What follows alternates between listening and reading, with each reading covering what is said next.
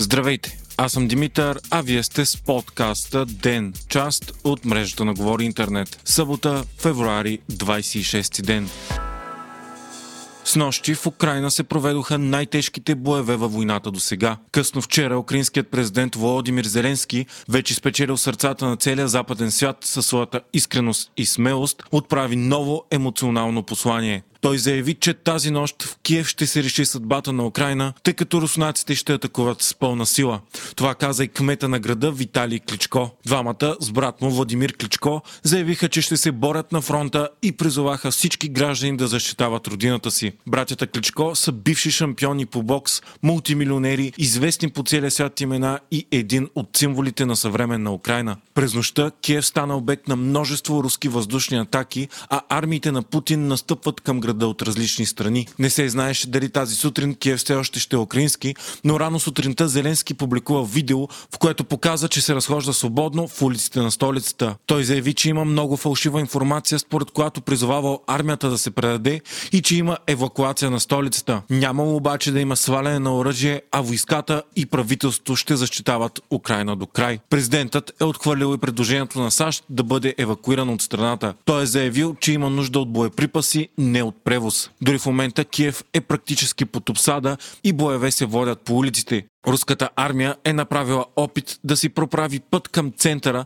но е била отблъсната от украинските сили. Освен Киев, руснаците са нанесли и удари с крилати ракети от Черно море по градовете Суми, Мариуполо и Полтава. Кметът на западния град Лов заяви, че украинските сили са отблъснали руската атака срещу града. Руското военно министерство обяви, че вече е превзело град Мариупол без съпротива и се гарантира безопасността на населението там. Сблъсъци има и в Харков и Одеса. Украинските сили съобщиха, че вече са убили над 3500 руски войници. Освен това са били свалени 14 самолета, 8 хеликоптера и са унищожени 102 танка и 536 бронирани машини. Здравното министерство каза, че към момента са убити 198 украинци, включително 3 деца. Ранените са 1115. Руските данни обаче не потвърждават тези факти. Медийният регулатор в Русия дори разпореди на медиите да не използват думи като нападение, инвазия и война, както и да не публикуват неточна информация за цивилни жертви в Украина.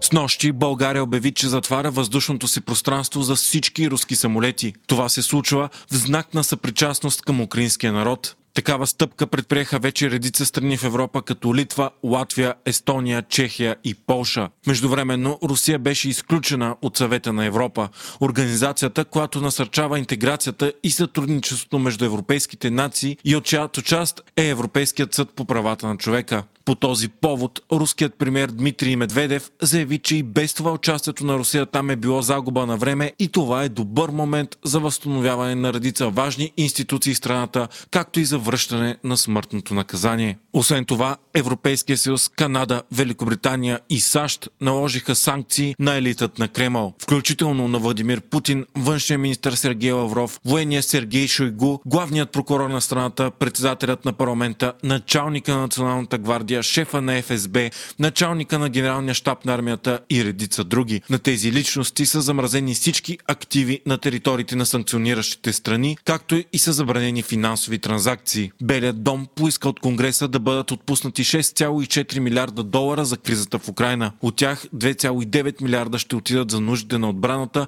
и предстоящата хуманитарна криза в съседните на Украина страни. А 3,5 милиарда долара ще бъдат за Пентагона, за да може да отговори адекватно на кризата. Вече 600 милиона пък бяха отпуснати като директна помощ на Украина. Междувременно, въпреки първоначалните критики, изглежда сякаш света ще реагира наистина остро и решително срещу руската агресия. Все повече държави се съгласяват Москва да бъде изключена от международната банкова система SWIFT и според експерти това вече е въпрос на дни. Това е система, в която участват над 11 000 банки и 200 държави и се използва за международни плащания. Изключването на Русия от нея означава изключването й от международната финансова система. Това би било равнозначно на ядрен економически удар. Изваждането на SWIFT ще направи изключително трудно разплащането между руски компании и международни клиенти. Това обаче ще нанесе и тежки щети на европейските държави, които са силно обвързани с руската економика и особено с нейния нефт и газ. Днес обаче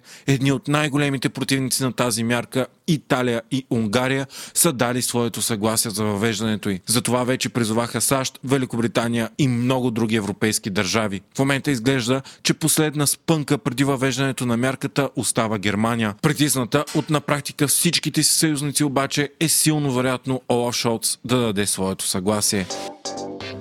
Вие слушахте подкаста Ден, част от мрежата на Говори Интернет. Епизода подготвих аз, Димитър Панайотов, а аудиомонтажът направи Антон Велев. Ако искате да ни подкрепите, станете наш патрон в patreon.com Говори Интернет, избирайки опцията Денник.